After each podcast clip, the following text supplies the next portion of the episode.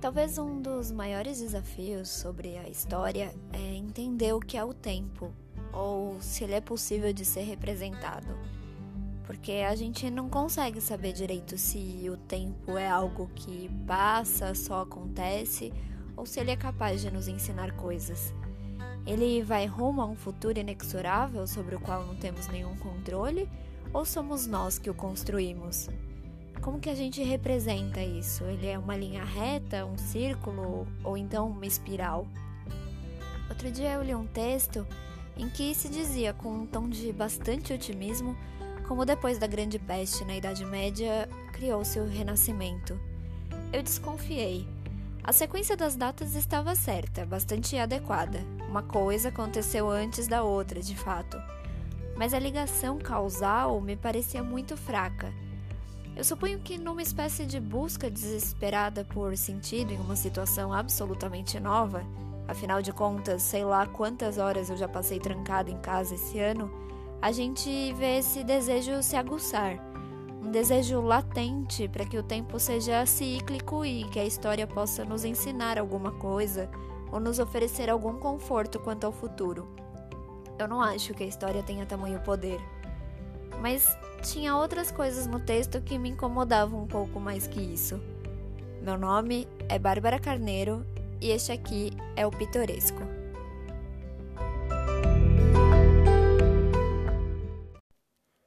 A ideia de que a Idade Média pode ser resumida apenas em um grande surto de peste bubônica e de que lá não saiu nada de valor estético comparável com a época do Renascimento me gera um pouco de desconforto. A Idade Média é um período histórico que tem uma carga muito forte nos discursos do presente. Ela pode, ao mesmo tempo, ser o que se deseja refutar ou aquilo que se romantiza e engrandece. Talvez você já tenha visto essas duas representações por aí. Em um jogo de videogame, por exemplo, não é incomum que o personagem medieval tenha um código de honra cavalheiresco. E se você aproveitou o tempo em casa para ver a trilogia do Senhor dos Anéis, Talvez a essa altura eu já tenha te perdido para as paisagens minuciosas da Terra-média, a sua mágica e aquelas línguas élficas. Tudo bem, eu entendo. Porque eu, por outro lado, decidi rever O Nome da Rosa, que é um filme baseado no romance de Humberto Eco. Eu fiquei pensando em como essas obras criam imagens que a gente recupera quando vai pensar nesse passado muito mais distante. E nós temos de concordar que usar um E007 na função de um quase Sherlock Holmes medieval torna as tretas entre os dogmas religiosos daquele período muito mais interessante. Por isso, eu decidi convidar uma amiga, que é medievalista, para conversar comigo nesse episódio. Ao contrário de mim, que mal me lembro a distinção entre talha e corveia e que só saberia escrever numa prova sobre o que é suzerania e vassalagem, Aline Benvenu é especialista em história medieval e o seu objeto de estudo são imagens medievais, mais especificamente um conjunto de ornamentos que fica em um claustro na Catalunha.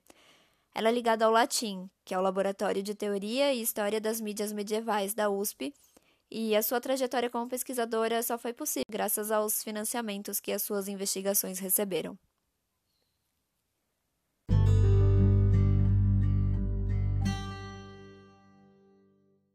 Oi, eu sou a Aline, eu sou formada em História é, pela FEFELESH na USP. Também tenho mestrado em História Social e o doutorado em História Social pela, pela FEFELESH também. Eu me considero historiadora, é, não me considero historiadora da arte, mas eu trabalho com imagens medievais. A gente falar de ser medievalista no Brasil, quer dizer, a gente estuda um objeto que não é nosso, um objeto que não está aqui, assim, acho que tem dois, duas coisas importantes, né? É, as pessoas, essas pessoas que trazem, que abrem essas possibilidades de pesquisa aqui, que são os professores que tornam possível e acessível e incentivam, e eu acho o papel da minha orientadora fundamental para isso, assim, para mim e para todos os outros orientandos. E também, óbvio, a tecnologia, né? Essa virada assim da digitalização da internet de uns, de uns anos para cá tornou muito mais acessível e possível o estudo de, de história medieval, acho que antiguidade também, enfim, temas que não são Brasil, história do Brasil no Brasil, né? A gente tem documento, manuscrito digitalizado em, em, em alta resolução, então dá para consultar, fazer pesquisa de longe. E daí a gente pensa, né, mas por que isso da história medieval no Brasil? Acho que é uma questão bem complexa, assim, daria para falar muito sobre isso, mas é, na verdade é uma questão que volta à questão do, do utilitarismo da história em si, né? Para que, que a gente reflete a sociedade, como uma sociedade formula, se formula a si, se autorrepresenta, formula representações e identidades e estrutura poder. Enfim, acho que é muito importante o incentivo nas pesquisas em ciências humanas em geral, para a gente também se inserir nessa, nessa rede mundial de, de reflexão mesmo. Reflexão sobre história, sobre identidades, sobre formas de poder. A gente podia começar bem pelo começo. Eu queria saber quem que inventou a Idade Média. Da onde vem a ideia de Idade Média? A periodização do que é a Idade Média, na verdade, ela, ela envia essa questão sobre a periodização, sobre a própria periodização de toda a história, chama, a gente chama de história geral, que é bastante eurocêntrica, né? Essa questão da história das grandes civilizações, a história, uma história evolutiva da civilização ocidental, é, que tem sempre com o pressuposto de que a nossa cultura ocidental teve esse nascimento na Europa, um desenvolvimento se expandiu para o resto do mundo, enfim. E daí o que a gente estuda são grandes civilizações, grandes instituições a partir do que a gente considera, né, que são grandes civilizações na história, que são dignas de serem consideradas grandes, né, civilizações com escrita, com grandes é, sistemas de, de de arquitetura, de, de centralização do poder, enfim. Então, reenvia essa questão mais geral da periodização. As primeiras vezes que aparecem os termos é, de uma idade média, uma idade do meio, é já no século XVII, é, em escritos iluministas mesmo. Então, no século XVII já se tinha essa ideia, tem a questão da querela dos antigos e modernos, é, uma ideia de, de uma construção de uma identidade europeia a partir de uma que seria feita a partir de uma retomada da antiguidade. Então, essa a Idade Média aparece como um tempo do meio entre duas grandes, dois grandes períodos históricos. Então, já se começa a configurar o, o que a gente entende por Idade Média de uma maneira negativa, que seria um período de preenchimento ali entre dois, não, entre os dois grandes períodos, que seriam o período do Renascimento, Iluminismo, que retomaria toda essa filosofia, é, filosofia, ciência, ideia de ciência, de, de, de, lógica da antiguidade. E daí, o próprio Iluminismo, ele também é, se constitui uma identidade, né, reforçando essa ligação com a antiguidade, pela diferença em relação pela alteridade mesmo em relação ao período anterior. Então, é nessa época que também que começa a surgir a ideia de uma idade das trevas, né? Porque as luzes vêm para iluminar as trevas. A grande questão é que esse período são mil anos, né? Entre é, eles, a Idade Média seria a princípio entre a queda do Império Romano no século V e a queda de Constantinopla no século XV e se colocar como se fossem mil anos de praticamente uma mesma coisa, né? Que segue uma mesma narrativa, que é a queda do Império Romano, invasões bárbaras, então aquele período todo bárbaro, aqueles povos bárbaros. E, e daí depois das invasões tiveram ali os reinos, os reinos bárbaros e depois o feudalismo. E daí só depois do feudalismo tem um processo, teria um processo, esse processo evolutivo de renascimento das cidades que vai dar origem à modernidade, formação dos estados e tudo mais. É, então, grosso modo, a Idade Média é explicada assim, né? A grande questão é que esse, são, esse período é marcado por, na verdade, é, formações políticas muito diversas. Ele é formado também uma produção intelectual bastante grande, produção filosófica intelectual é, na Europa Ocidental mesmo, mesmo nos meios monásticos. É muito difícil, né, se falar em idade média assim e tentar determinar o que é uma idade média. Hoje em dia, o conceito que, que, que a gente tem de Idade Média é ainda esse, né? Essa ideia de um período que só teve, foi dominado pela Igreja Católica, que era tirana e que não deixava ter reflexão nenhuma, não, não existia não existia ciência, não existia, enfim, foi um período de retrocesso. Outra questão importante também para uma ideia de idade média que a gente tem hoje é que ali pelo século XVII, século XVIII principalmente, se formou essa ideia de uma idade do meio, de, de um entretempos, idade das trevas e tudo mais. Mas o, o fim do século XIX, assim, a segunda metade do século XIX, ela conhece uma outra retomada da Idade Média, que é a retomada da Idade Média do Romantismo, que é justamente do momento de é, definição e constituição dos estados, das nacionalidades, né, das identidades dos, das nações europeias, e muitas dessas nações procuram, então, assim, esses relatos míticos das origens da nação. França, Inglaterra, Alemanha, tem um movimento grande na Catalunha, quando surge o catalanismo ali no fim do século XIX, de também procurar essas origens de uma Catalunha independente na, no período medieval. Então, é nesse momento que surgem essas ideias, que são bastante propagadas também, uma ideia bastante romântica da Idade Média, essa ideia, essa ideia bastante cavalheiresca, mística, mítica e mística, né? Com elfos, com cavaleiros, enfim, todos esses, esses contos que são é, também a gente chama de neomedievalismos, né, do século XIX. Tem, então tem o neogótico, que é o, o, momento de restauro das grandes catedrais. É nesse momento que, por exemplo, a Notre Dame ela é restaurada pelo Viollet-le-Duc, que é um foi um principal arquiteto restaurador francês e que restaurou a Notre Dame. Foi ele que, na verdade, colocou essa quantidade de gárgulas que a gente vê hoje.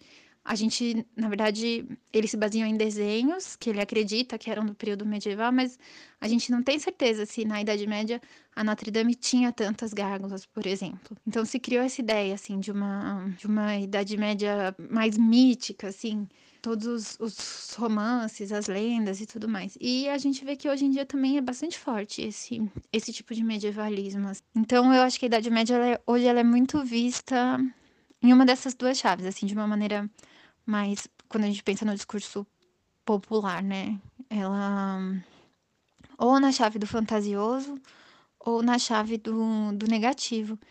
E assim, o mais engraçado tá, dessa chave do negativo é que se a gente parar para pensar algumas coisas que se atribui à Idade Média, é, a gente vê que na verdade faz muito parte mesmo dessa criação identitária negativa da Idade Média, porque, por exemplo, quando a gente fala de fanatismo religioso, de Inquisição, é, bruxas e tudo mais, sim, são, a Inquisição surgiu na Idade Média, na, na Baixa Idade Média, é, mas a, a maior atuação mesmo da Inquisição e morte de pessoas foi já na modernidade. É, muito nas Américas, já depois da colonização. Todos os processos inquisitórios são bastante violentos e registrados são já no período moderno, um período já concomitante aí ao que a gente chama de renascimento. Então, quer dizer, a gente atribui toda essa carga negativa à Idade Média, sendo que os processos e as instituições elas são para além da, da periodização que a gente definiu, né? Que a gente definiu, a gente, eu digo, uh, os historiadores, enfim, de uma maneira mais geral. E quando a gente fala em, em, periodização da Idade Média, é uma referência fundamental e assim, importante é o, o trabalho do Jacques Le Goff, historiador francês da Escola dos Annales. Os trabalhos dele, no geral, são muito importantes porque eles, eles lançaram um olhar novo sobre as possibilidades de estudo com o período medieval. É, estimula os estudos da Idade Média como um período criativo, dinâmico, que pode ser visto a partir de determinadas óticas. E ele também, principalmente, abre as possibilidades de, de estudo, de objetos de estudo da Idade Média. Então, a literatura, os intelectuais, as imagens, o imaginário. Se afasta de uma ideia de uma Idade Média estritamente política, centrada nos reinos bárbaros, nessas, nos, nessas instituições, uma história só muito institucional para pensar as possibilidades de, de estudo mesmo, a partir de outros objetos. Um trabalho importante dele, fundamental quando a gente fala de periodização, é a questão do, do que ele chama da longa idade média. Ele tem uma obra que se chama por uma longa idade média. A proposta dele é repensar a periodização da Idade Média, alargando essas possibilidades a partir do que a gente considera por Idade Média. Então, se a gente considera que a Idade Média é um período de, de aliança, de, de um poder da, da igreja com o poder político, o Legoff, ele diz, então se a gente toma como base essa concepção de, de estrutura da Idade Média, a gente pode considerar que a Idade Média vai até a Revolução Francesa, que só com a Revolução Francesa tem uma separação de fato do poder laico com o poder da igreja, né? uma laicização.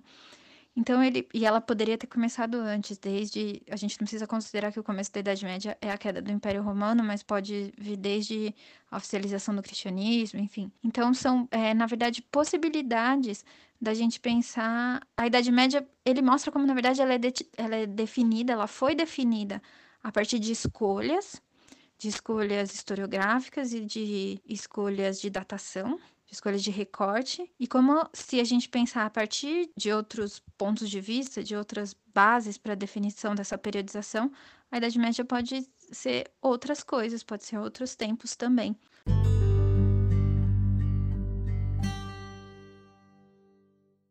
Uma questão interessante quanto à Idade Média, quando a gente pensa em Idade Média, em estudo sobre a Idade Média, é justamente a questão da história da arte medieval.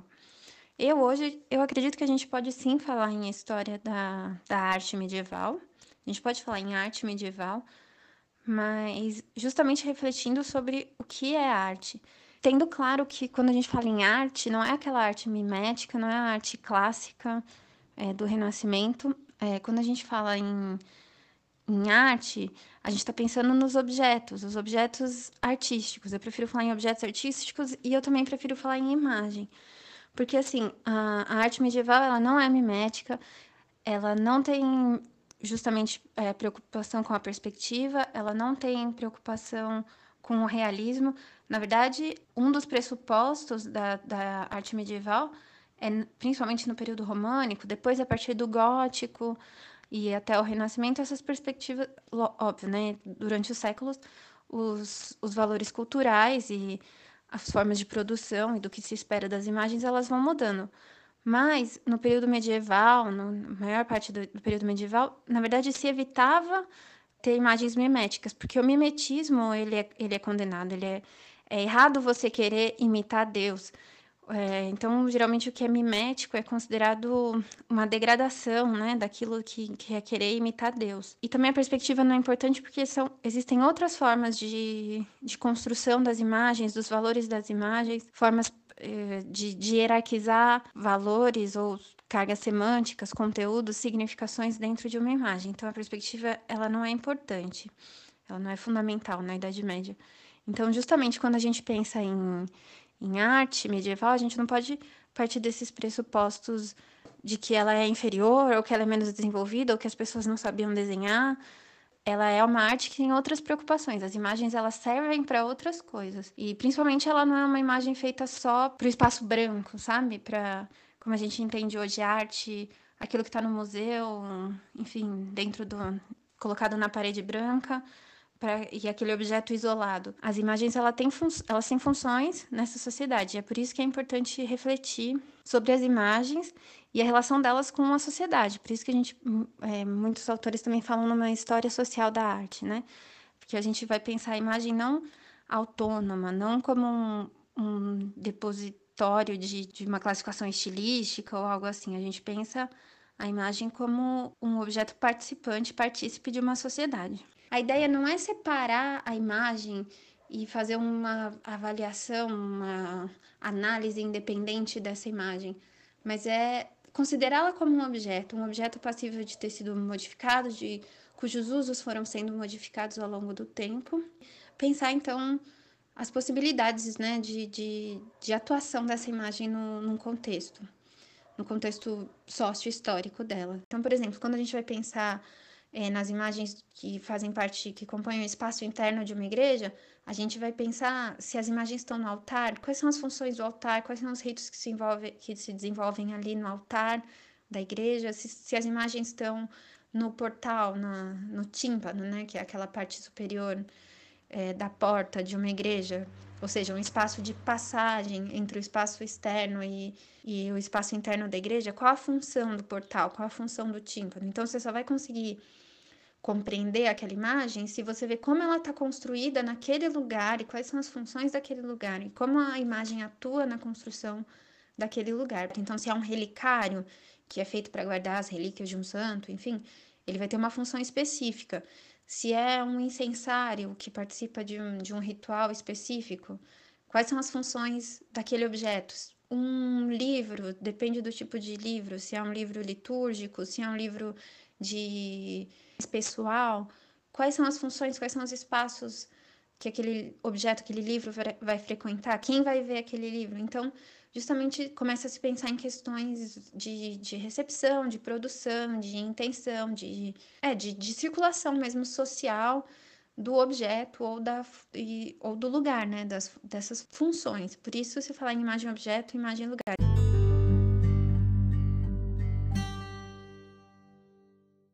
Justamente sobre a história do ornamento, é toda uma outra história à parte, que vem, é uma história bastante antiga.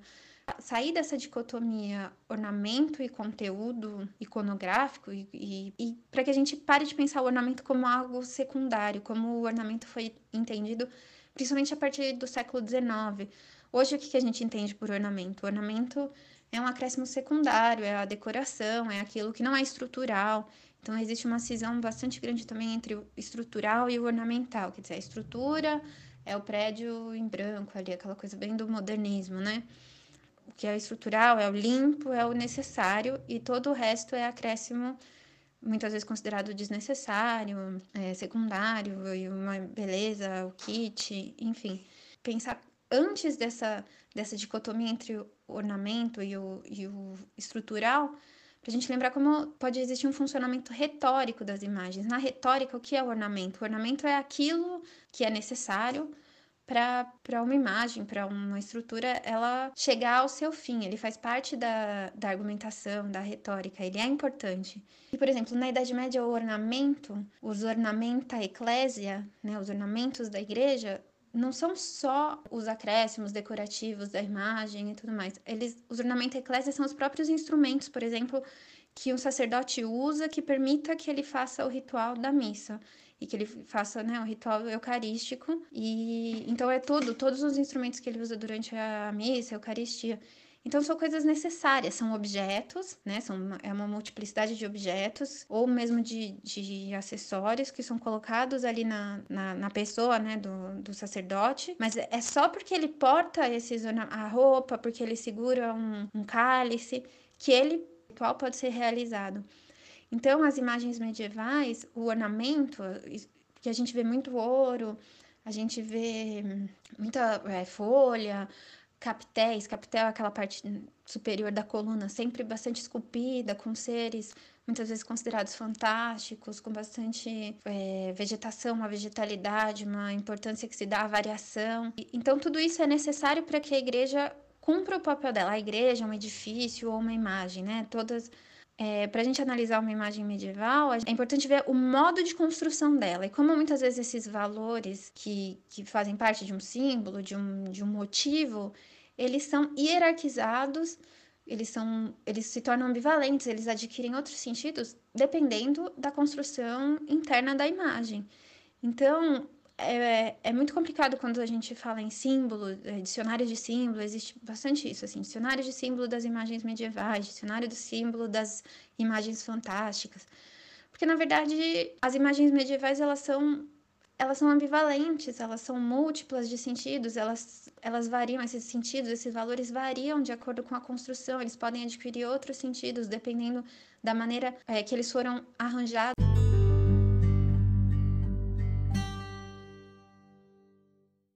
Então, uma outra questão importante sobre as imagens medievais é pensar a multiplicidade de funções dela. Por quê?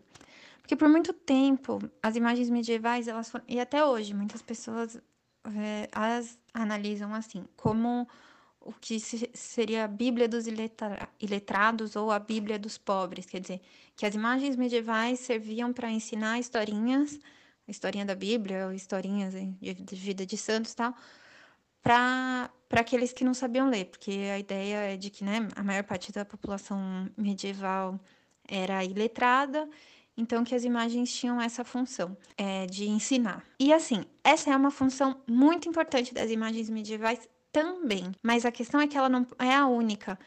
E pensar que as imagens servem só para transmitir, as imagens medievais servem só para transmitir um conteúdo iconográfico é um pouco redutor. E a imagem, a questão da imagem é uma questão fundamental na, na teologia cristã. A Bíblia começa, né? O Gênesis é um livro bastante da imagem. A gente fala, o homem foi criado à imagem e semelhança de Deus. É, então, a questão da imagem é bastante importante. Mas não existem documentos sobre justamente que regrem para que, que deve servir uma imagem na Idade Média. Elas resultam muito mais, como eu estava falando, dos usos né, de cada lugar. É, mas existe uma carta do Gregório Magno, que é um doutor importante da igreja, enfim.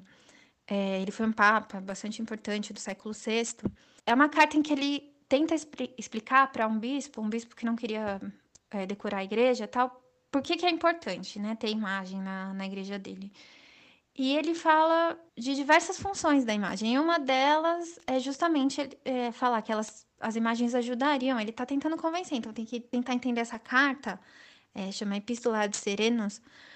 Tem que tentar entender ela como uma construção, um texto retórico, onde ele vai listar diversas funções das imagens para tentar convencer esse bispo a usar as imagens. E uma das, uma das primeiras que ele cita, como esse momento, o século VI, ali é um momento importante de propagação do cristianismo, de principalmente num meio pagão, bárbaro, enfim, como a gente, né, guardando, relativizando todos esses termos, ele fala justamente que as imagens cristãs iam ser importantes para ajudar nessa propagação do cristianismo, para ensinar os iletrados, para lembrar as histórias sagradas. Mas ele fala de outras funções das imagens também. Ele fala que as imagens podem provocar sentimentos, que elas podem provocar emoções, que elas podem ajudar a elevar até Deus. Existe uma concepção bastante importante que é a concepção de trânsitos, de trânsito, que a imagem é aquilo que te ajuda a se elevar. E nesse sentido, é, a imagem ela não é só vetor de um conteúdo ou de uma história, de um conteúdo iconográfico. Ela tem funções de despertar. Ela tem diversas, é, diversas ela, dependendo do modo de constituição dela, ela pode suscitar coisas, ela pode ajudar a fazer esse trânsito entre o terreno e o espiritual não ritual. Os símbolos medievais têm estado na ordem do dia de uma disputa política, sendo apropriados especificamente pela extrema-direita. Como que você entende esse processo? Eu acho interessante a gente pensar, quando a gente fala em Idade Média, nessas em, em dois pontos principais, né? Em que a Idade Média ela era múltipla, que tinha, ela era diferente em diversas regiões, os processos culturais, trocas, contatos, eles foram diferentes em regiões diferentes e de maneiras diferentes. Na verdade, isso é muito mais complexo. Existia em alguns lugares uma fluidez muito maior, acordos, alianças, por exemplo, é, entre cristãos e muçulmanos na Península Ibérica. Não foi só. A gente tem, tende a ver com uma ideia muito cruzadística de que os muçulmanos ocuparam uma terra que deveria ser, que era cristã, e que daí depois os cristãos reconquistam, e a própria ideia de reconquista, ela né, tá ligada de você pegar de volta algo que é para ser seu, sendo que os, os muçulmanos ficaram 800 anos ali, né? Então, e, e nesse processo, esse processo era muito mais múltiplo, de, de, de, trocas, trocas culturais, do que a gente tende a imaginar. E um segundo ponto importante de pensar é principalmente o, o que a gente entende por Idade Média hoje, né? Como a Idade Média, ela, é, na verdade, ela é fruto muito mais de, de, dessas construções que foram feitas ao longo do tempo, desde lá século XVII até hoje em dia na nossa sociedade, né? Aqui no Brasil, inclusive, no Brasil contemporâneo, e esse fenômeno, ele, ele é muito forte hoje em dia, principalmente no, no meio das, da direita, né? E isso a nível mundial, mas também no Brasil. E é muito engraçado a gente pensar isso, porque o Brasil não, não o Brasil, enquanto uma instituição inserida naquela periodização tradicional da história né, mundial, a gente não teve uma Idade Média, a gente não viveu esse período da Idade Média. O Brasil, o descobrimento, né, que, enfim, todas essas Todos esses termos são bastante problemáticos, mas a, a inserção do Brasil nessa periodização ela se dá já no, no período da modernidade. Inclusive, o, o, descobrimento né, seria uma das marcas dessa, dessa ruptura aí do, do, da periodização da Idade Média com a modernidade. É, a gente vê bastante hoje no meio da direita esse, essa instrumentalização de certos símbolos medievais, de uma ideia de Idade Média, para legitimar discursos. Um exemplo bastante forte, assim, é desse, desse uso né, do medievalismo, do, de imagens medievais como parte né, do discurso, é a imagem da Joana d'Arc na França. A Joana d'Arc ela se tornou um símbolo da, de uma direita francesa bastante xenófoba, racista, enfim, que se considera nacionalista. É, ela foi apropriada, né, um, um personagem histórico bastante importante que foi apropriada pela direita mais recentemente, é, pela família Le Pen, que é a família, enfim, a grande, a família forte, assim, símbolo do, do da, de uma direita francesa bastante xenófoba, que é a família, enfim, que conduz o Front, Front National, que é um, um partido, enfim, um partido da direita francesa, que tem ganhando, que vem ganhando cada vez mais espaço na política. A Joana d'Arc, então, ela, ela foi criada, ela foi tomada como símbolo dessa desse nacionalismo francês que libertou a França lá na Idade Média, que simboliza uma força nacional de, do martírio pela, pela nação, enfim. E a Marine Le Pen, que é uma é, hoje, né, ela é o, o nome forte da, da, da do, do Front National, ela chegou a dizer que ela era a Joana d'Arc do século XXI.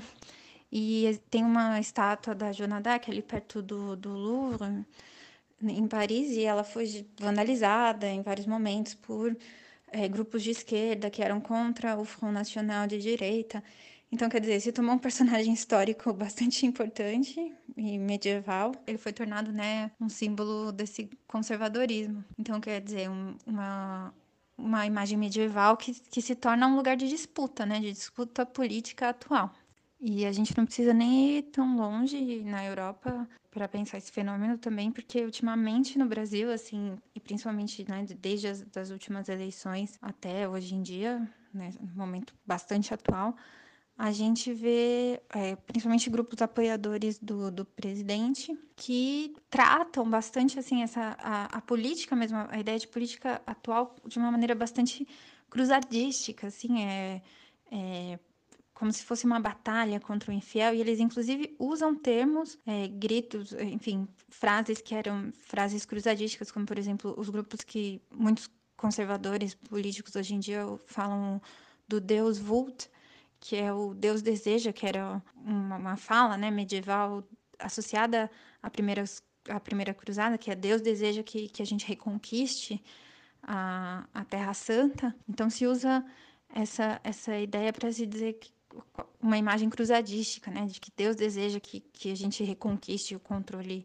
do, do país, e outros grupos conservadores que, que, que associam muitos símbolos de cavaleiros, guerreiros, uh, espada. Todos esses símbolos, na verdade, eles fazem parte desse, desse contexto de, de, produção histórica de uma ideia de Idade Média que quer construir uma ideia de presente, né?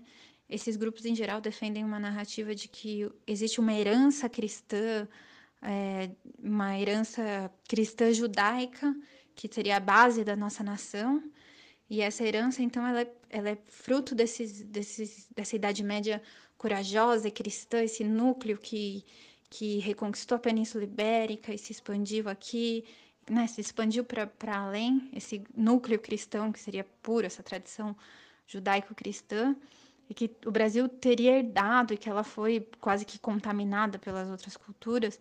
Então, é uma ideia que é bastante. é, é baseada num, numa retomada europeia, bastante já anti-islâmica mas que se torna aqui anti-africana, anti-indígena, uma, uma ideia de, de que esses povos, né, de que esses povos que seriam as minorias, têm que se curvar à nossa tradição principal, que seria essa tradição cristã, judaica, cruzadística, assim.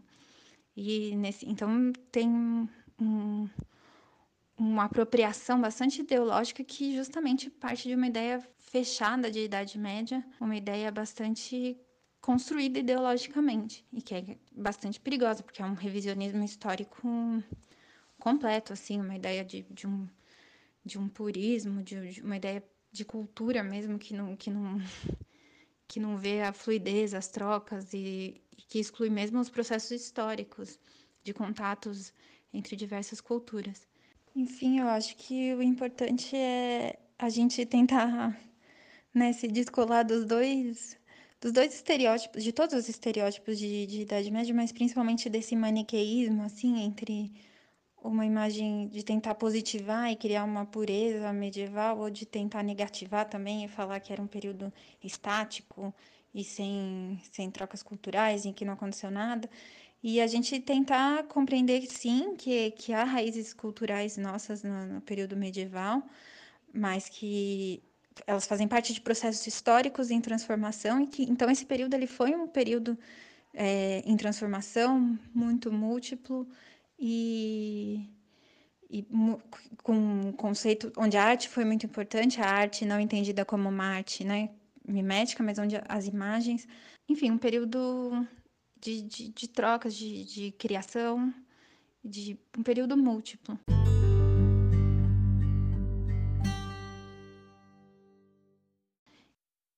Eventualmente, vejo memes usando imagens feitas no período medieval e me fascino. Talvez porque eu entenda muito pouco do momento de produção daquelas imagens. Eu tento supor alguma coisa, um monge copista entediado, talvez rasurando as bordas de um livro, como eu fazia com todos os meus cadernos. Ou então, será que eu estou diante de alguma mensagem muito sábia e ao mesmo tempo misteriosa? Imagens de genitais em árvores, amantes desnudos, criaturas fantásticas, todo um vocabulário pictórico cuja tradição eu não consigo restabelecer. De repente, é nessa dificuldade em entender o medieval que algumas pessoas desejem com força que a gente reviva o Renascimento, desvalorizando em excesso um período que a Aline tão bem apresentou como múltiplo e hipervalorizando o que veio depois e o pessoal chamou de modernidade. Mas, como a Silvia Federici apresenta no seu livro Caliban e a Bruxa, muitas das mazelas que entendemos como medievais, a luta contra os corpos rebeldes, a caça às bruxas, a recusa aos desejos por uma autoridade, têm o seu ponto alto depois da peste, da privatização das terras comunais e da colonização do continente americano. Para terminar esse episódio, a Aline separou um trecho de uma entrevista feita com um padre aqui de São Paulo, que se chama Júlio Lancelotti, e que tem reconhecida atuação com pessoas em situação de rua.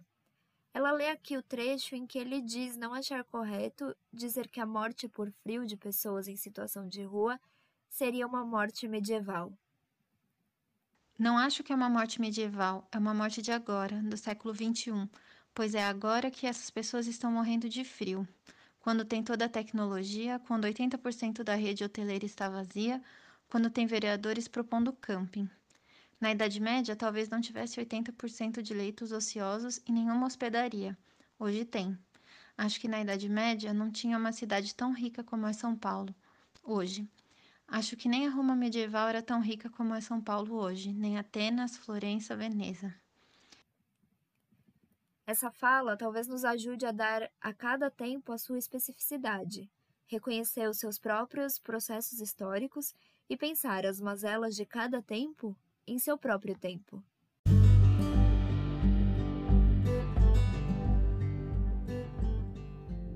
Esse foi mais um episódio de Pitoresco. Contamos com a participação de Aline Benvenu. A pesquisa, o roteiro, a edição e a publicação foram feitas por mim mesma, Bárbara Carneiro. Até mais!